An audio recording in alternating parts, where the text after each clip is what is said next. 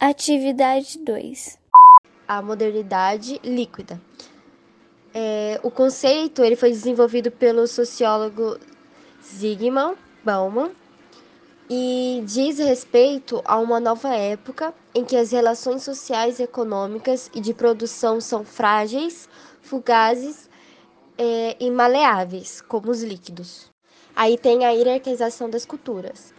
E a pergunta, qual é o problema de hierarquizar as culturas? Então, a cultura ela não pode ser hierarquizada porque existe uma diversidade de pessoas no mundo. Então, consequentemente, é, nós temos costumes, línguas, crenças, calendários, tradições, músicas, vestimentas diferentes.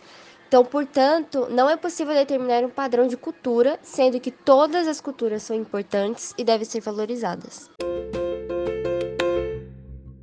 Cultura erudita uma expressão utilizada para referir a arte, literatura, música, ciência e demais linguagens produzidas por uma elite intelectual tendo um estudo mais aprofundado. Cultura popular é produzida sem instruções acadêmicas ou formalizada, sendo associada ao senso comum, ou seja, ao conhecimento do povo, não ao conhecimento científico.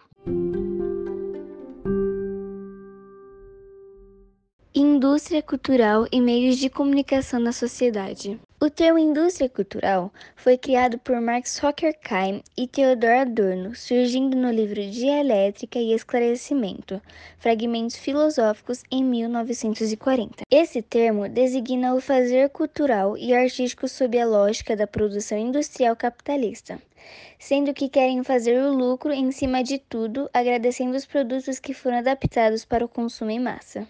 Os meios de comunicação ajudam a indústria cultural, pois eles que vão levar as informações às pessoas. Seus aspectos positivos são: conseguimos nos comunicar com outras pessoas que podem estar em qualquer lugar do mundo, ter notícias sobre o que está acontecendo em qualquer país e ter outra forma de entretenimento. Agora, os aspectos negativos são: faz com que as pessoas imponham suas culturas sobre as obras, podendo fazer uma pessoa deixar de lado sua própria cultura para consumir a cultura de outro país. As pessoas viram marionetes da classe dominante, ou seja, elas param de ter um pensamento crítico. Se a classe dominante falar que tal coisa é certa, as pessoas vão acreditar naquilo sem nem sequer ir atrás da verdade. E muitas pessoas viram consumistas por causa das propagandas que nos induzem a comprar algo.